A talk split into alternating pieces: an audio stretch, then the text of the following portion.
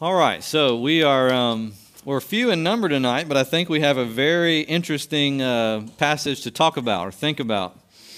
Uh, it's one maybe you haven't thought a lot about. Maybe you don't feel like you can get a lot of spiritual nourishment out of a passage like this, and you would, I think, be under, it's understandable to think that. But let's start here. How many questions does this passage raise? What are some of the questions that it raises? Let's just get those out on the table before we start.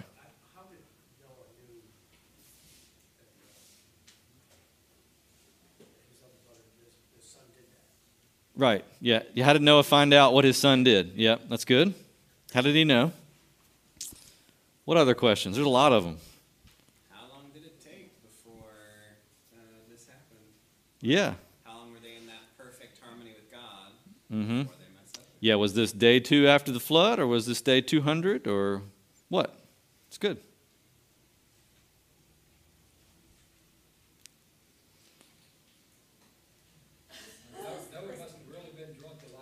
Yeah.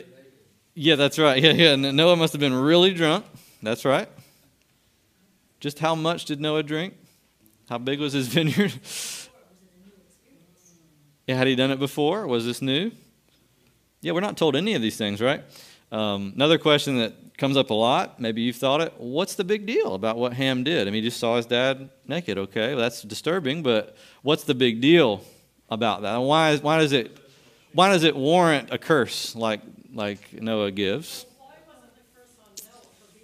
And why, why didn't Noah curse himself, you know? exactly, yeah, there's a lot of questions. Any others? It may have been. Yeah, and that, that's a question. Like, okay, exactly what went down here?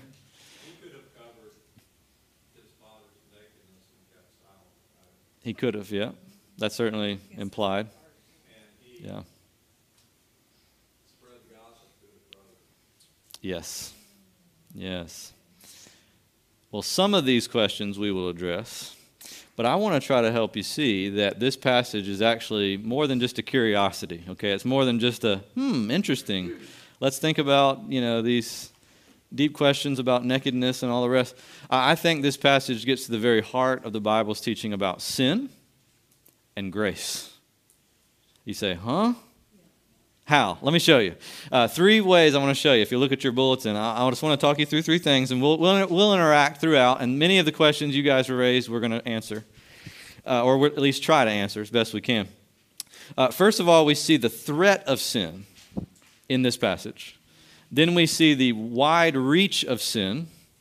But then finally, and most amazingly, we see the grace that covers all sin the, the theme of covering over shame is very much at the heart of this passage, and of course, it's at the heart of the Christian faith. So it's a big deal, this passage. It's not just a funny little story that gets cut out of the kids' storybooks. I've never seen this one, by the way, in a kid's storybook, and for good reason, probably, but um, it's got a lot to teach, nevertheless. So, first of all, the, the threat of sin. Uh, I want you to remember something about Noah, and, and, it's been a week or two since we were here because last week we took a break for Easter um, to talk about the resurrection. But remember what it had said about Noah way back in chapter 6. Let me just ask you was Noah a positive character or a negative character back in chapter 6? Extremely positive. What specifically did it say about Noah? Friend of God, righteous man, found favor with God. In fact, that's the first thing it said. Before it said he was righteous, it said Noah found favor, meaning Noah got grace. Grace came to him. In a time period when almost no one seemed to know God or care about God, people were fast becoming just about as bad as they could possibly be. It was getting worse and worse. And here's this one guy who received grace, he and his family, and because of that, Noah began to walk different. He began to live differently. Very positive. Uh, in fact, so positive that it's only eight people that survive the flood, and they're all related to Noah. They all survive, including the three sons that we read about in this story, all survive because Noah found favor with God and was a righteous man by grace. Noah gets into the ark with the animals, survives the whole flood ordeal, comes out of the ark, and what's the first thing he does? We talked about this last week. Worships God. Gives the sacrifice, lifts up the praise to God for the deliverance that he did. Now, what apparently is the second thing he did? Planted a vineyard. Good thing or bad thing? Good thing, all good. Third thing he did. Sampled the wine. Good thing, bad thing. So far, so good. What's the next thing he did? Sampled again and again. he apparently sampled more than he should have sampled, right? Over and kept going. So think about this for a second. I mean, you got to kind of put two and two together. In our terminology, Noah's a Christian, right? He's a believer. He's, he's walking with God. He's found grace with God. He's, he worships. Um, he leads his whole family in worship. He has saved literally the whole creation, or God saved it through him. And yet, was sin a threat in his heart? Oh, yeah. Very much so. And apparently, Noah was not as aware of its threat as he should have been. And I find that's often the case with me too. I don't know about you, but I'm not as aware as I should be about how easy it is to enter temptation and to go deeper and deeper into it. I mean, think about how easy it is to go from planting a vineyard, good thing, sampling the wine, good thing, to then drinking more and more and more and more and more until you are naked in your tent, apparently passed out unconscious. How easy is that? Extraordinarily. It depends on how good the wine is. Yeah, it depends on that. It depends on a lot of factors, but generally, that's not a hard thing. All of us can imagine that movement. It's very subtle. Well, he probably did. You know, I mean, it doesn't tell us. Yeah, there's priorities. Yeah, it doesn't tell us he didn't. But but you know, we're saying like in the order of the story, the, the second thing he did after he worshipped was he planted a vineyard. Now, now of course, he probably, he had planted grain or other things as well. Likely he did, or else, you know, how would they how would they live? But I think his error came because instead of taking one of God's good gifts and using it to enjoy it and to praise God for it and give thanks for it, he used it to such a degree that it took away his ability to praise God and thank him for it. Uh, in fact, uh, John Calvin says that's always the measure of when a good thing turns into a sin issue. John Calvin said that's how you, that's how you know that your use of a good thing has spilled over Sometimes it happens very subconsciously, but you spill over into it being a bad thing. It's when you're no longer capable of returning thanks to God for it because your use of it has incapacitated you. In the case of wine, it's easy to see how that happens. You get incapacitated because you drink so much of it that you're not physically, you know, you're not mentally aware enough to say thank you, Lord, or praise him, or at least not in an acceptable attitude. It can also happen with other things, though, right? It's not just wine or, or things like this. Many good things in life can become so, um, we can become so obsessed with them or so uh, taken in with them that we lose our ability to use them as a way to give thanks to God and they become idols rather than blessings. Jan? From Calvin? Yep, and I'm paraphrasing, but because I don't have it written down, but Calvin says numerous times in his writings that you know that you've moved from using a good gift of God to abusing it when you use it to such a degree that you're no longer able to give thanks for it. Um, now, let's think here. You've got to put on your thinking cap. We know how that happened with Noah. We know how that happens with wine and all that stuff. How could it happen with your job or your parenting or your house or how can you be incapacitated by your, your use of a good thing to such a degree that it becomes a bad thing? Okay, talk me through what that sounds like. Yeah. Right. Yeah, for, for example, job. If you're so obsessed with making money or success or reaching that next level on the ladder, it can become such an obsession that you literally don't remember to think or have presence of mind or the right attitude of heart to say, God, thank you. Or, God, how can I glorify you in this? You've numbed yourself. It's, it's like you're drunk on your job. Look what I've accomplished. Look what I've accomplished. Yeah, that's right. Mm, Come from Him. Amen. Same thing with parenting, right? You can become so obsessed over your children's performance or how they make you feel or all those other things that we can tend to do with our kids that we can incapacitate ourselves. But usually you're, you may be incapacitated because they're not performing at the level. exactly. Because anger can rise up or frustration with your I mean anybody got an issue with frustration with kids? Maybe a few of us. Yeah, not anymore, yeah. Alex says, "Wash my hands of that one." Yeah. Yes, oh for the days, right? Is That's right. No. Probably not, yeah. Yeah. But we can all see how this happens. Um, and this is what I mean, you, what my point is, is it's a, it's a threat primarily because it's so subtle. Okay? Uh, Noah, Noah, unlike, say, some of the other people in the Bible, I mean, Noah doesn't build a golden calf, for example. He doesn't take other wives. He doesn't take or there weren't any, right? They would have to be related to him. That's true, but we can still give Noah credit that he didn't do that. Um, he, he didn't. Um, he didn't steal. I mean, he wasn't doing things that seemed on the face of it awful. He was. He was. He had an idol, though. At least in that moment, he, he idolized a good thing. He turned a good thing into a God thing. And the threat of it was very serious even though he didn't feel like it was that serious. I mean, for him, it was probably just an afternoon of kicking back, relaxing, having a good time. And it probably was a good time for a while. Um, Or it could have been drowning pains and sorrows, because I mean, I'm sure some major Yeah. PTSD when you watch the entire civilization.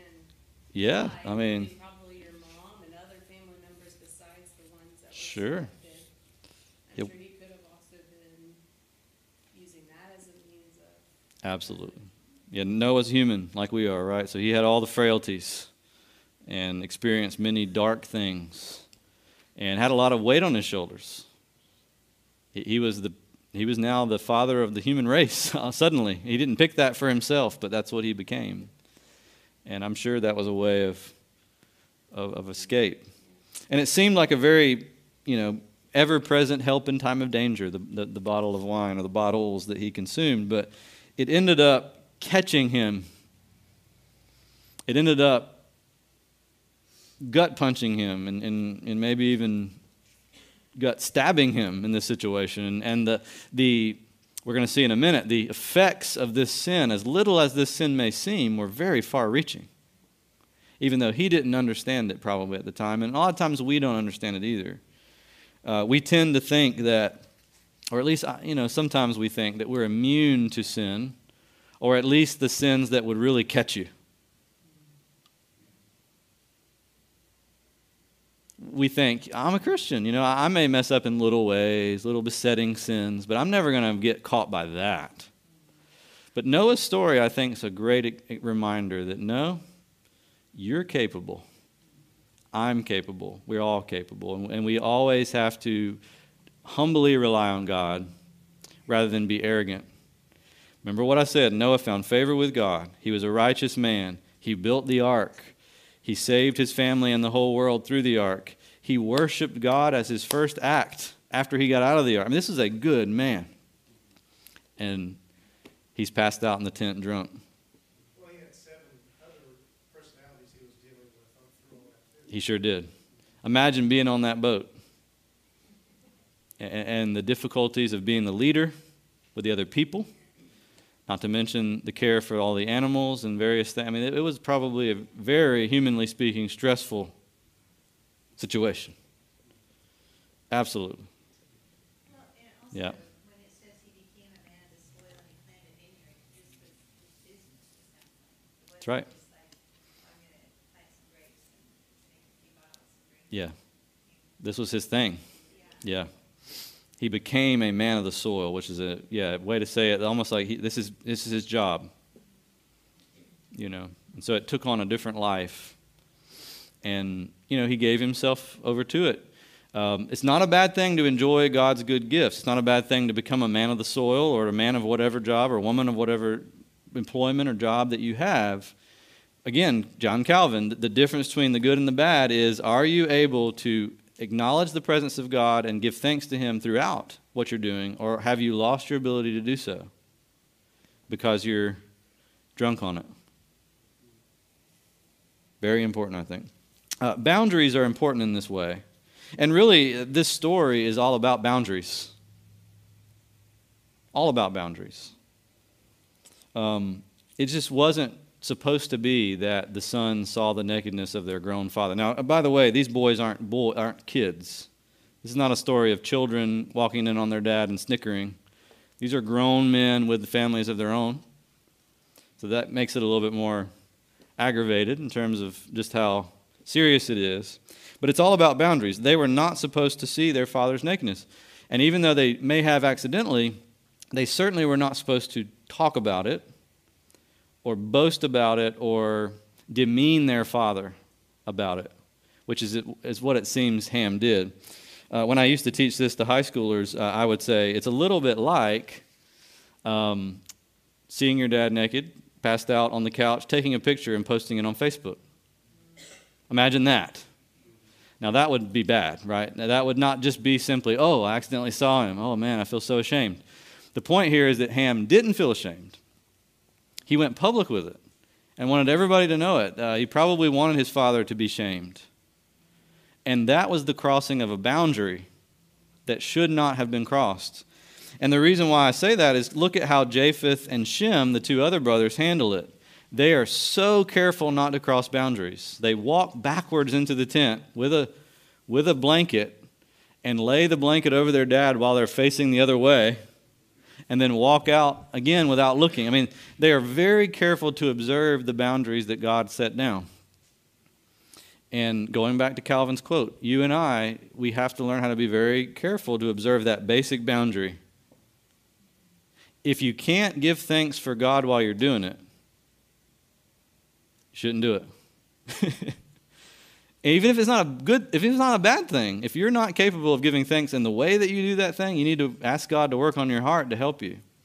Because the crossing of the boundary is the, you know, basically the drunkenness with those created things. It seems like uh, Shem and Japheth would rather suffer than offend their dad and offend God. They were very careful. That's what the Bible calls the fear of God. Ham, you know, really kind of seems to care less. Boundaries, smoundaries to Ham. And then that's the opposite of the fear of God. That's what the Bible calls foolishness. Right? And so the threat of sin is there. How should a follower of Jesus think about sin? You got to be you got to be aware that it's a threat to you. It's not just something that's a threat to those people out there, it's to us. And how should we respond to it? Fear the Lord.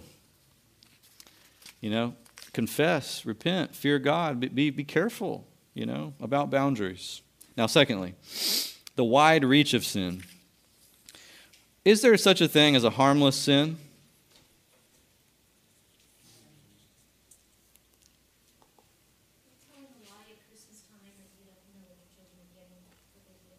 Sure, that may could be a harmless, yeah, harmless sin, maybe a harmless lie, maybe I guess. Um, but in general, are there harmless sins? No. Uh, we think there are. I mean, it is very common to think, well, I didn't hurt anybody. That's our number one line, and that's actually the number one line of our whole society, right? If I'm not hurting anybody, why is it wrong? If it feels good to me and it doesn't hurt anybody else, why should it matter? This story is a masterclass in why it matters. Did Noah getting drunk in his tent hurt anybody? Not really. I mean, it did because of what happened afterwards, right? The curse and all that. But just on the plain face of it, if you're just looking at it from a secular point of view, what he did didn't harm a person. Right? Yeah. If nobody would have saw him, who would have known? Not a big deal. Um, Ham, what, what did he do? Now, he did something that hurt Noah, obviously, right? But beyond that, was it that? Did what Ham did deserve the curse that you find in verses 25 to 27?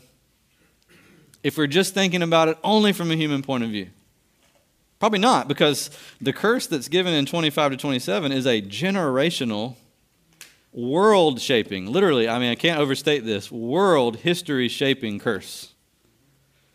The descendants of Canaan would become servants to the descendants of the other two boys. The descendants of Shem would be blessed by God and would take the land of the descendants of Ham, Canaan. And that, that was really the story of Israel in its acorn form right there, just because Noah had too much to drink, got naked, and Ham decided to make a sport of it. What this shows us is that those sins may seem very small to us, they can still have far reaching effects. Just because you're not hurting anybody with what you do, just because I don't hurt anybody with what I do, doesn't mean that that sin does not have consequences. Right? This, why is that important?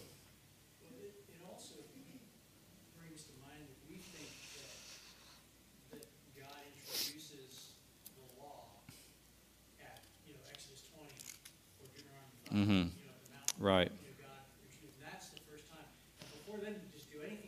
fifth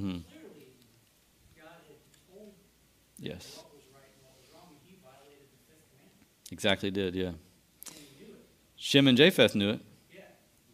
They knew how to not do what Ham did. Right. So, yeah, it's, Yeah. so it's, it's a huge deal.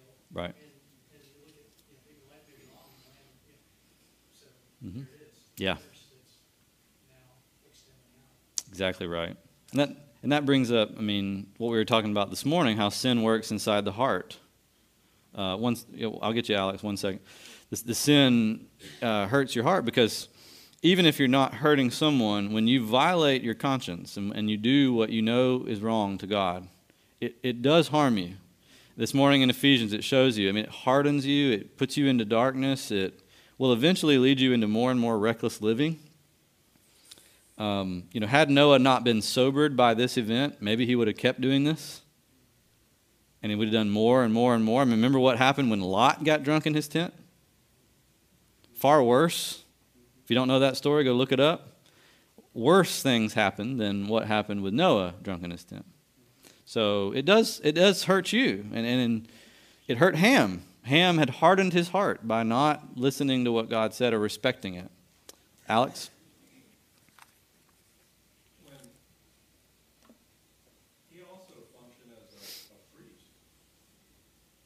Mm-hmm. and, you know, he had that authority, you know, he made the offering and Right. you know, led his family in worship, which was a priestly role, and, and so he was a big-time authority Mm-hmm. He was. in his family. Yeah. Exactly. So, It wasn't just a dad, nope. dad got drunk, Mm-hmm. you know, he was a Mm-hmm. he had a big role, a very unique role at that point in time, and, Yeah. and Ham kind of gave him the finger. That's right. And this is the reason, yeah, that's why the curse of it extends society wide. I mean, there, nobody was unaffected by the curse. So why didn't Noah get in trouble or have any problem because of his actions? Because he did something that was wrong, but nobody makes any deal with it. Right. So why is that? Well, I think more than likely, um, well, humanly speaking, there was no one to, at this point, there was no one to come and say to Noah, well, I, I- think God was upset. I mean, I don't think I don't think it because it doesn't say doesn't mean he wasn't. I mean, I think the fact that his family afterwards gets split is a good indication that God is judging Noah's sin. It's similar to David. You know, when David had uh, committed adultery, uh, what was the punishment? Your family will always be at war with one another after this. You have caused generational war in your family. You know, and um, so, yeah, the, the difference here is there was no Nathan to confront Noah. Noah was the only, there was no one above him. There was no one in authority above him. Uh, that took Alex's point, you know,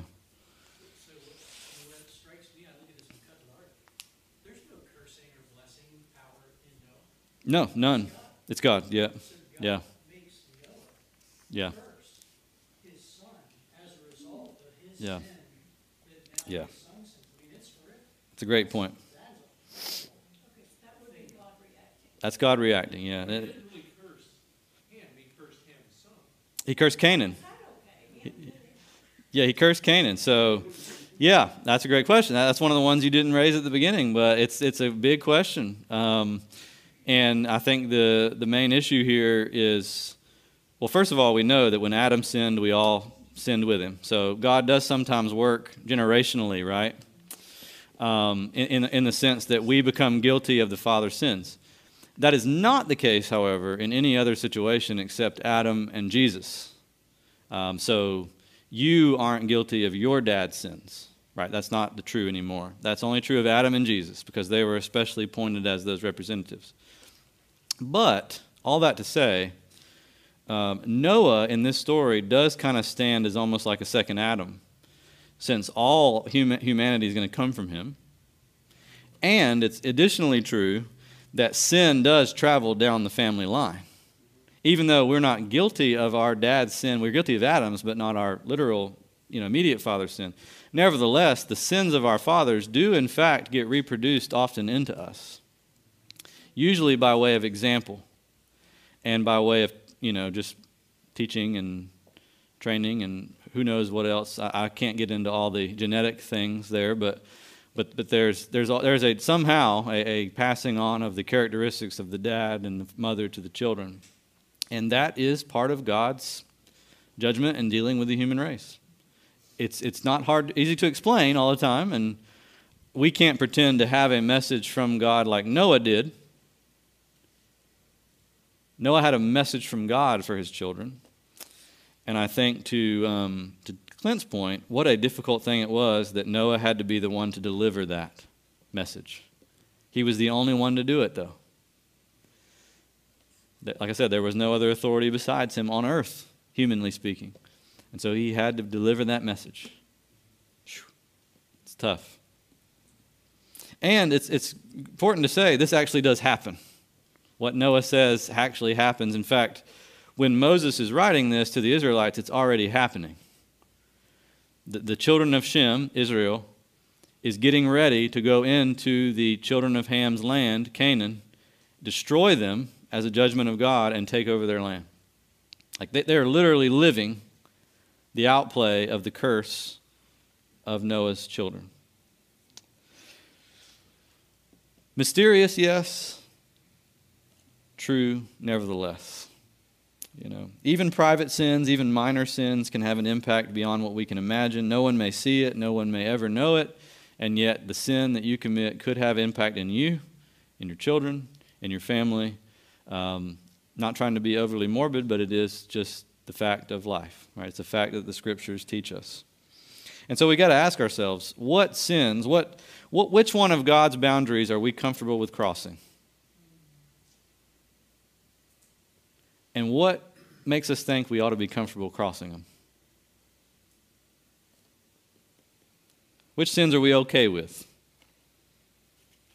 Which sins are considered respectable and you're still, you're still doing all right as, even if you do that? I think we got to be a little bit more hard on ourselves in that respect and let the scriptures call us to account uh, because God, God takes sin seriously, even, even the small ones, even the ones that, are, happen in your tent. You know, what a man does in the privacy of his bedroom is up to him. That's what we say, right? Well, Noah, it was in the privacy of his bedroom, and it wasn't just about him, it spilled out. And um, let's get to the last point because this is going to need, we need this grace that overcomes sin. Because all of us in the privacy of our rooms and in our own private lives have sinned greatly against God. We've turned so many good things into God things and have, have done so many things that would warrant problems in our children and grandchildren, right? We all have done it. And yet, notice what this story is about. It's about how God provides a way through his design to cover the shame of sinners. Look at Shem and look at Japheth. First, before you consider what they did, consider what Noah says about them in verse 26. Cursed be Canaan, but he does not say, Blessed be Shem. What does he say? Blessed be the God of Shem. Blessed be the Lord. Why does he say it that way? Because what Shem and Japheth did, good though it was, was not ultimately owing to them.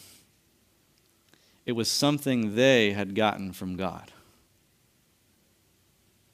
How did they get it, you say?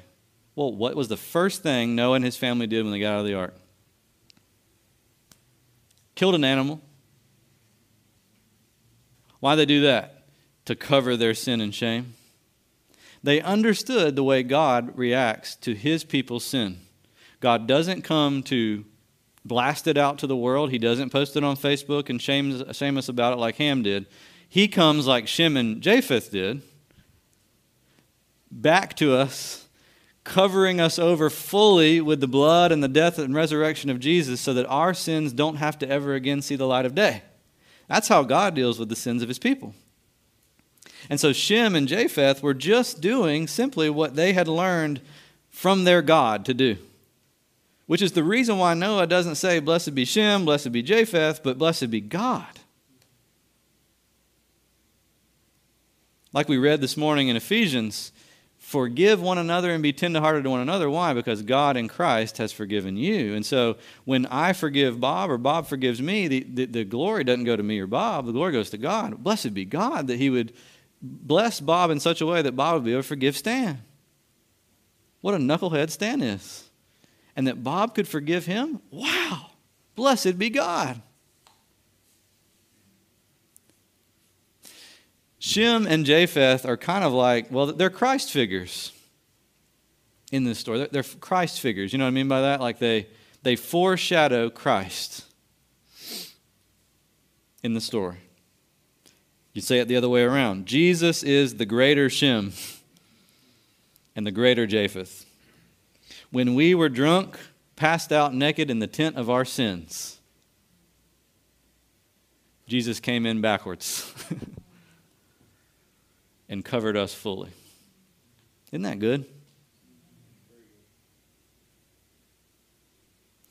Shows you, actually, even more, how bad it was what Ham did. Because Ham should have known the same thing, because he was at that worship service too, and at all the other worship services where all the other animals died to cover his sin. And yet, even though he thought his sin was covered, he didn't have enough grace in his heart to want to cover his dad's sin.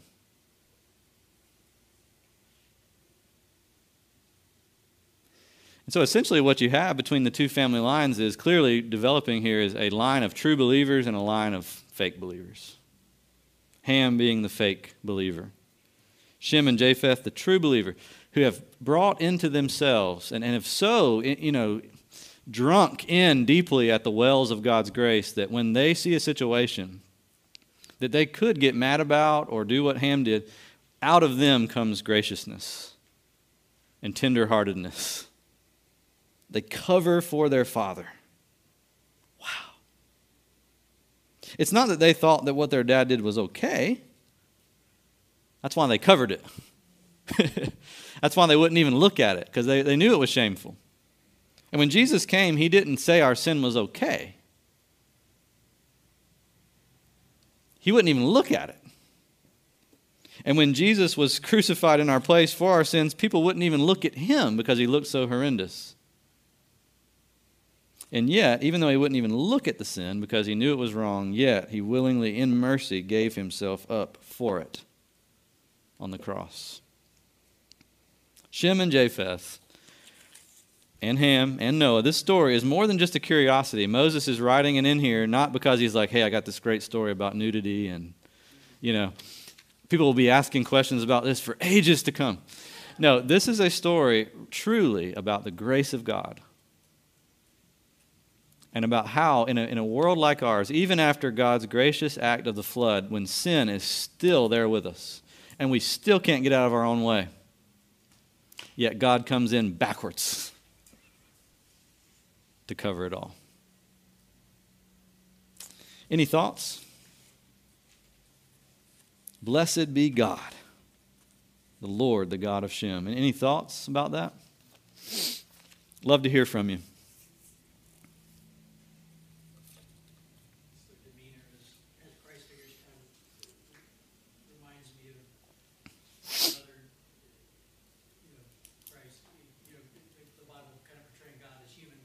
Yeah. remember their sins no more. Yep. You know, they went in in a way that just said, I'm not even gonna. I'm not even going to look at it.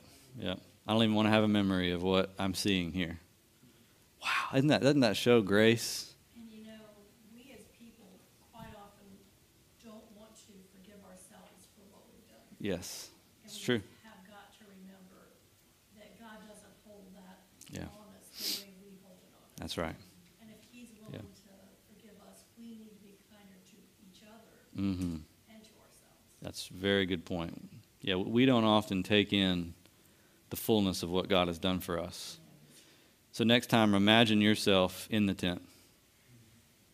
That thing you can't you can't let go of. You can't believe God forgave you. Imagine you there in the, the worst part of your life, laying there, exposed, and God came in backwards, covered you, and didn't plan to say another word about it. Not another word. I think that that can go from our head to our another word. Yeah. you know. Change your life. We can hear it, we hear what you're saying. Oh yeah, but let that let it sink in. You know, sometimes you got to actually think about like, put yourself there. I mean, visualize it. You, you're you're ashamed, and God came and covered you completely, every part. Hmm. Wow, it's good. Let me tell you that there is no other religion in the whole world that would ever tell a story like this in their holy book which I love. I love the Bible.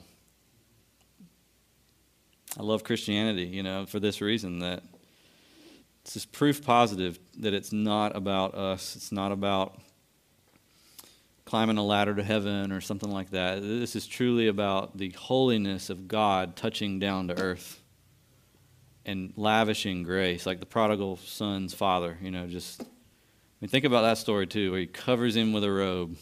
Same thing, you know the proverb that says love covers a multitude of sins. You know. Wow. Other thoughts?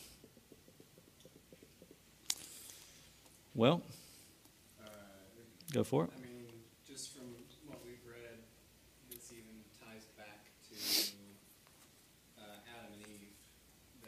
That hmm you know, literally, there's fruit, there is nakedness, there is Mhm. shame, there is blessing and curse. Yep. Stories.